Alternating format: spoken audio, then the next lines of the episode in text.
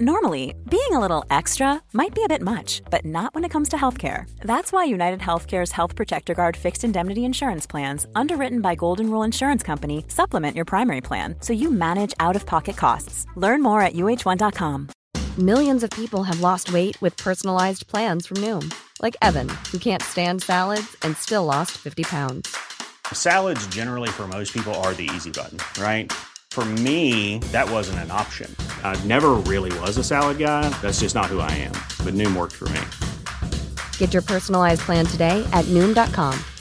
Real Noom user compensated to provide their story. In four weeks, the typical Noom user can expect to lose one to two pounds per week. Individual results may vary.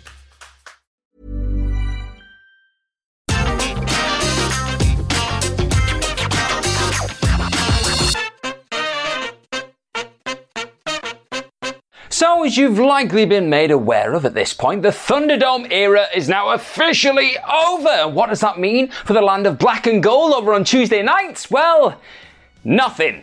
Nope, we're still stuck in the CWC. We've still got all these crazy LED lights all around. We've got a few people in there now, which is quite good, but for the most part, we're still stuck in the performance center. But take your minds away from that just for a second because one week after we had a great American bash pay per view type thing in the midweek, we've got an NXT Championship main event on this week's NXT. We've been spoiled. But on top of this, we also had a few new feuds emerging, new champions were about to start forging their legacies, and a main roster star came back to NXT. It's almost like they don't like wrestling the same match over and over again for 200 weeks in a row. But I'm gonna stop jabbering. There's some NXT to start up and down in. I'm Gareth from What Culture Wrestling, and these are the ups and downs for this week's NXT.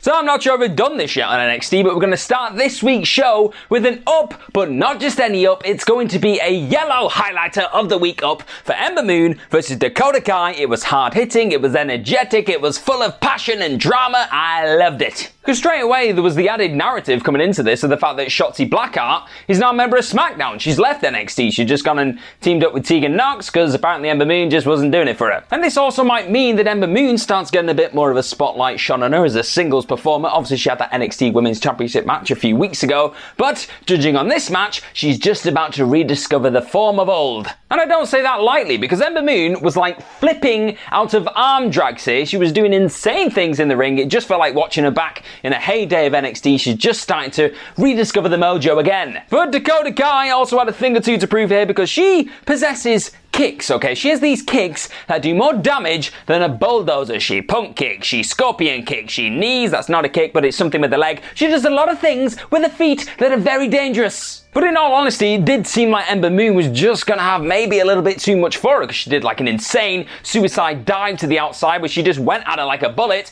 and then a super hurricane rana off the top rope. It was insane stuff. There were near falls everywhere. I really thought Ember Moon was gonna come away with it. But then Raquel Gonzalez was at ringside. She didn't specifically get involved. She didn't grab her. She didn't hit her or anything like that, but she was there. She was a presence. It distracted Moon. Moon was then caught with the GTK off the top rope, which looked mwah, magnificent. That ended up with her on the floor. She got pinned by Dakota Kai, and she was the winner. She did it. She beat Ember Moon, so that's a huge big scalp, but she was very quickly overshadowed. Because before she could really relish the fact that she'd won, Xia Li just popped up and she was like, You, Raquel Gonzalez, I want your belt. I want a match. We're gonna have that. It's now gonna be next week, we've found out. So, yeah, yeah, you had Dakota Kai stood there like, I just, I just beat a former NXT Women's Champion, and you guys, you're just more interested in your old big shiny belt. We then jump backstage and Malcolm Bivens was talking about the fact that the Diamond Mine, he said this on YouTube earlier in the day, their open challenge was back open for business, and who, who wanted to take them up on this challenge? None other than Bobby Fish.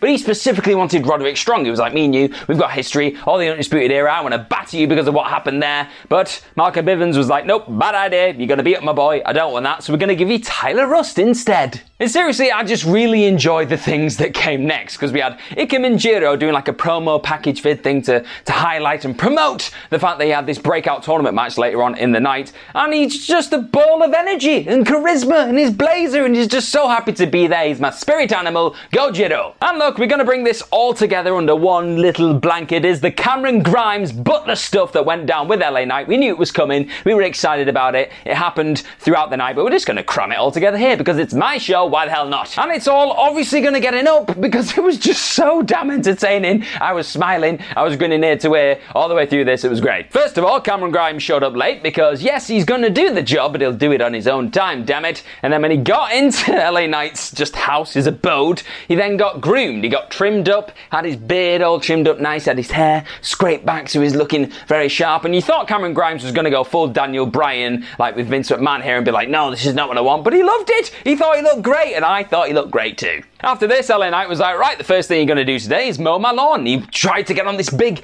tractor contraption thing to do it, and LA Knight was like, nope, not giving you the keys to that. So you're to have a little hand lawnmower instead. But he just, it didn't dampen his spirits. He was like, yep, I will do that. Cameron Grimes will mow your lawn with his teeth.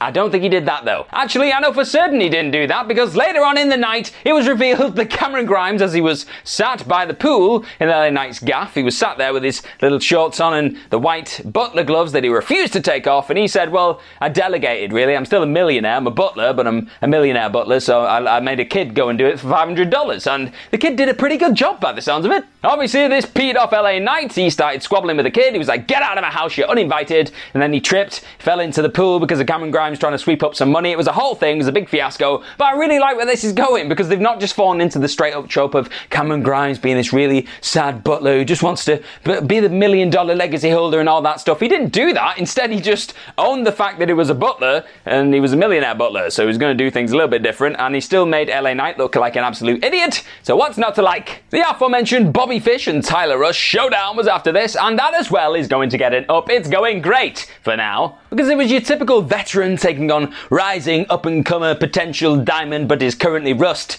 That's the narrative we're going to go here. That's what happened. Bobby Fish was kicking the crap out of Tyler Rust, but then he got him on the ground. He was grappling him. He gave out his own kicks. It was all going pretty well, I'd say, for Bobby Fish. But then Roderick Strong just could not leave well enough alone, could he? Because he got up on the apron, he started trying to distract Bobby Fish, and Bobby Fish was like looking behind him, going, I know these tactics, this is what we used to do in the Undisputed Era, and he seemed to be doing pretty well, and then he, he got distracted for too long. Tyler Rust hit him in the knee, fell down to the floor, and then he looked to do a buzzsaw kick to the back of the head. And that was the first of a few Tajiri references on the night, but this was enough to seal the deal. He pinned Bobby Fish in the middle of the ring, and, well, the Diamond Mine are looking pretty damn dominant. But after this, before the Diamond Mine could then jump Bobby Fish, because that looks like that was on the horizon for him, Kushida popped up. He ran down to the ring. The Cruiserweight champion was like, nope, you did this to me. You're not doing it to him. And the two men scared off the four men.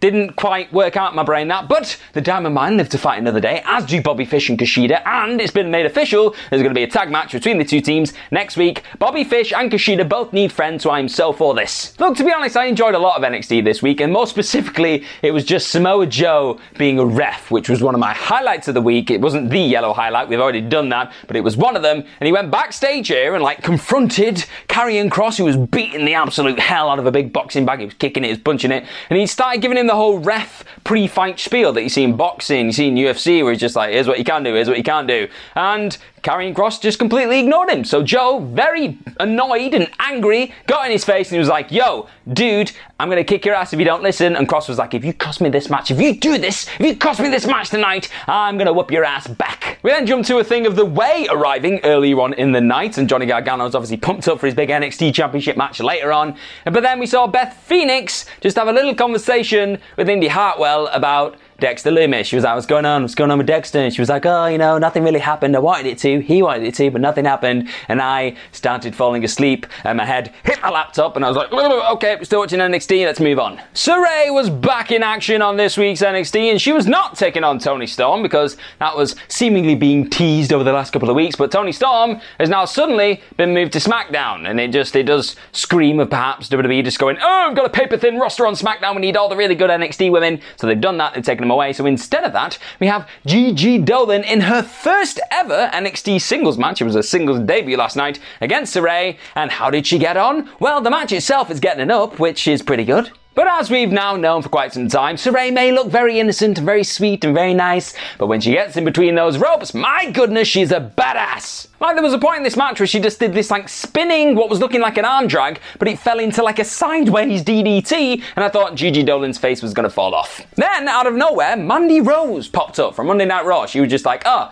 I like NXT. It's a lot nicer than Monday Night Raw. Don't have loads of weird LED faces staring at us. I might stick around for a little bit. And then after all the roll-ups and a wicked STO from Gigi Dolin, it got to the point where she was like hanging on the bottom rope, and you kind of knew what was coming. Sarray hit that baseball dropkick thing that she does, and every time that happens, I feel like someone's jaw is going to drop straight into the brain. I don't know how that's possible, but it looks like it is when Sarray does the dropkick. She then hit a violent suplex after this, so now the Warrior of the Sun is still undefeated in NXT. She won the match, but then Mandy Rose just walked off backstage. She did show up later on in the night, but there's no real clear message as to what she is trying to achieve on NXT. Why is she here? Is she trying to scout people to go to Raw? If that's the case, keep Sarray away from Raw. Don't you dare. Santos Escobar and Legado del Fantasma were backstage after this, and they were talking about luck. They said that Bronson Reed was a lucky man. He said that Isaiah Swerve Scott was an unlucky man because at this current moment in time, he's holding the NXT North American Championship, which is what Santos Escobar wants. But he's not focused on that. He's focused on Dexter Lumis, who's a loser, unlucky, and he's going to get beaten up.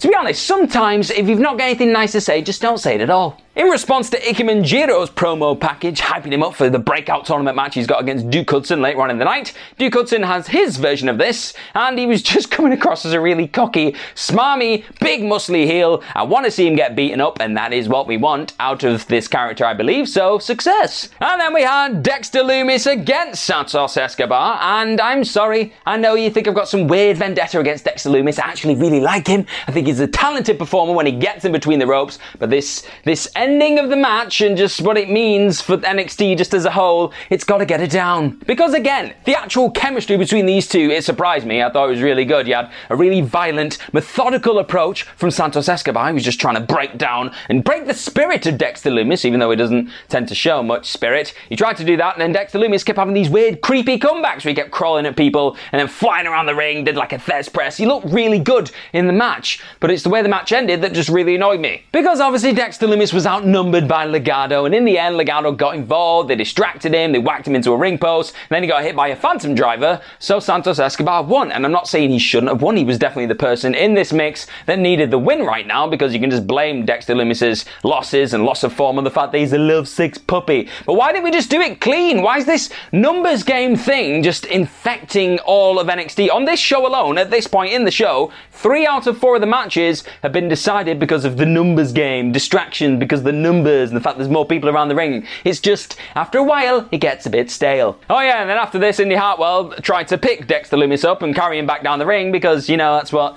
he did for her a week before, and it was like, oh, it's really cute because she stumbled and they were going to kiss. And then Candice LeRae was me in this situation. She just dragged him apart and said, stop it, stop it. We don't like love on this show. That's a lie. I love love. Oh yeah, and another thing, Hit Row just showed up and started squaring up to Legado after this, and that was it. They started bickering. They didn't throw down. They didn't start fighting. It was just like, oh, okay, you two teams don't like each other, but you're just going to politely let the other one walk past. It was a bit weird. I thought the brawl's not happening in NXT anymore because of Samoa Joe, and I was proved wrong when it comes to that later on in the night. Kyle O'Reilly had a quick backstage interview with Wade Barrett, and he pretty much just summed up that the whole thing with him and Adam Cole is not over, so it's going to get down because it should be over. The match itself, like I said at the Great American Bash, it was great. Good old match. Just leave it there for quite some time now. If you want to revisit this in a couple months' time, great. But at this moment in time, we're done. We're finished. My brain hurts. Stop it. Then we did have that first round of the NXT Breakout Tournament. It was Duke Hudson taking on Ikemen Jiro. It gets an up because this thing, this whole little bubble did exactly what it needed to do. It showcased, it shone the beautiful spotlight on both men. I feel like I really enjoy both characters. I can't wait to see where they go next. But only one person could win on this night. And even though I really wanted my spirit animal Jiro to come away with the win, he did like a headstand on top of the turnbuckle and a springboard moonsault, and he did a tarantula. That was the other Tajiri reference in the night. He was just looking really good. He wasn't able to come away with the win because Duke Hudson hit a boss bomb, boss slam, whatever it was, out of nowhere, picked up the victory. Wade Barrett was over the moon because they kept drawing comparisons to Wade Barrett all night. And he was like, yeah, that's why he should go all the way. And I was like, yep, listen to Barrett, he knows his stuff. Oney Lorcan and Pete Dunne were backstage after this, and they were just talking about the fact that they didn't really care about who won in the NXT Championship match later on in the night, because Pete Dunne could beat both of them with his eyes closed, hands behind his back, and his ankles tied together. He didn't say that much, but he said he was the best technical wrestler in all of NXT, which obviously was always going to anger one man in particular, Toothless Timmy, my brother, my man. He walked into the frame and he was like, Oh, so are you the best? Fighter, wrestler, or are you the best technical guy in NXT? Make your mind up. And then out of nowhere, Tommaso Ciampa just dived at Pete Dunne. They started fighting and battling, it all just devolved into chaos. So we're allowed brawls in NXT, just not when it should be in the moment where it'd be most compelling. It was just confusing. Women's tag team action was on the horizon after this. We had Kacy Catanzaro and Kayden Carter taking on the Robert Stone brands, Aliyah and Jessica Kamea. And this match was fine. It was a good little match. I mean, the right people won in the end, and we'll get to that. It gets an up for that reason, but the up is heightened. It is enhanced because of all the stuff that happened after it. And to cut a long story short, you had Aliyah and Jessica Kamea being really competitive and just holding Kacy Catanzaro in their corner of the ring for quite some time. It was a really good showing from them as a unit,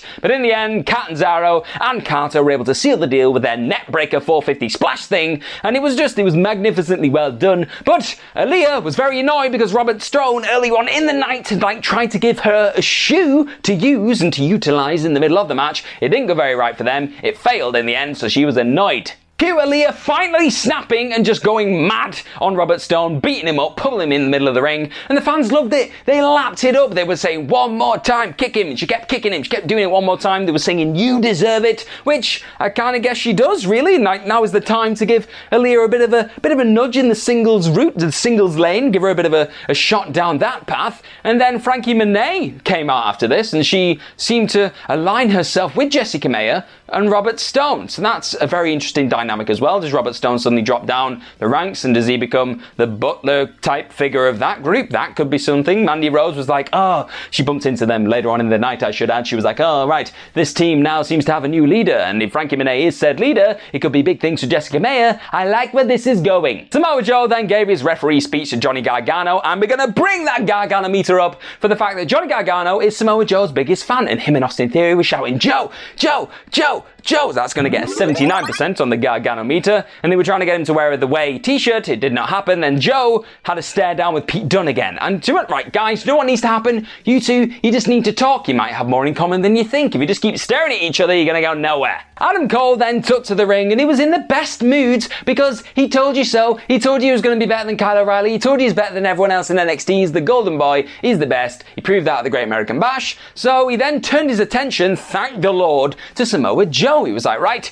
you are a coward. You keep jumping me from behind. You've choked me. You've watched me as my knee popped out. You're just a nasty human being. And to be honest, you, like everyone else in the NXT roster, is too scared to confront me. Cue a big old Bronson Reed. I love this because Bronson Reed just got down to the ring. He was like, right, I love your confidence, Cole, but you've not come up against a guy like me who's got nothing to lose. You may be the golden boy, but you're my golden opportunity. And as he said that, Adam Cole went for a super kick. He got caught, smashed into smithereens by Bronson Reed. And I just want to see this match so badly. I want to see him get tsunami splashed. I want to see him get thrown around the ring. And if the Gargano match that Bronson Reed just had a couple of weeks ago is anything to go by, this could be rather spectacular. It may even be a sleeper hit of 2021. But cutting through the tension like a big Samoan knife, Samoa Joe's music hit. He stared a hole through Adam Cole's brain, got into the squared circle because the NXT Championship match was upon us. But all the Adam Cole stuff is going to get a big old up because I can't wait to see that feud going forward. Ah, we need to talk about this main event. Because, like I said, it was the main event of the evening. Johnny Gargano taking on Karrion Kross for the NXT Championship.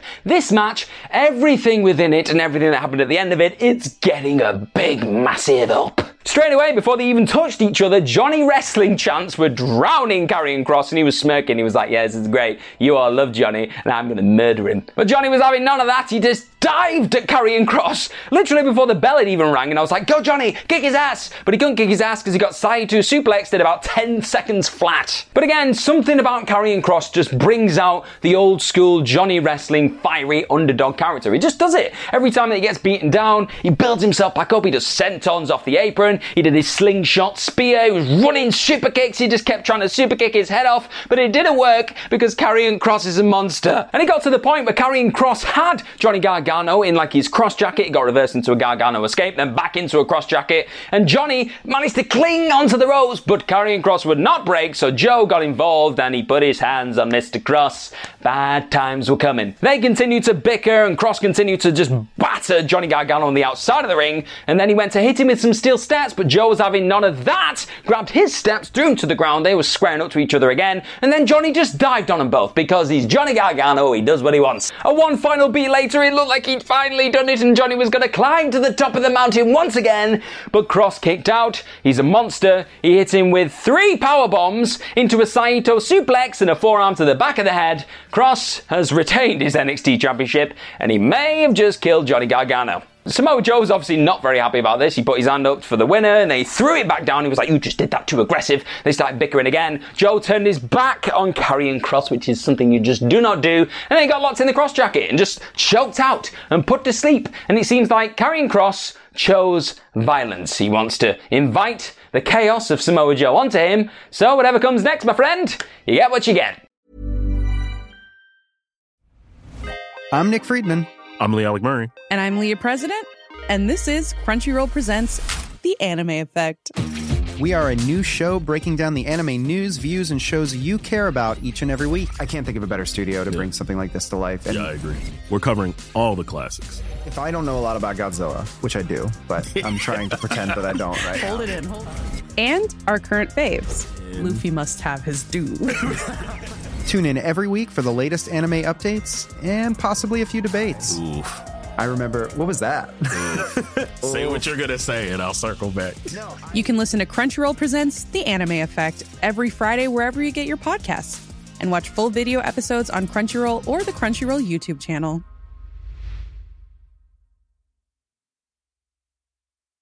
So, you've got an idea for a business, the store of your dreams. There's just one thing to figure out everything. That's why Shopify's all in one commerce platform makes it easy to sell online, in person, and everywhere else. Sell on social media, source products with an app to get that first sale feeling.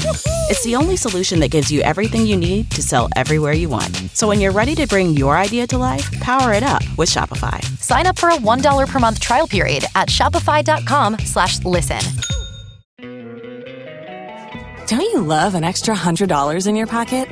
Have a TurboTax expert file your taxes for you by March 31st to get $100 back instantly. Because no matter what moves you made last year, TurboTax makes them count. That means getting $100 back and 100% accurate taxes only from Intuit TurboTax. Must file by 331. Credit only applicable to federal filing fees with TurboTax full service. Offer can be modified or terminated at any time.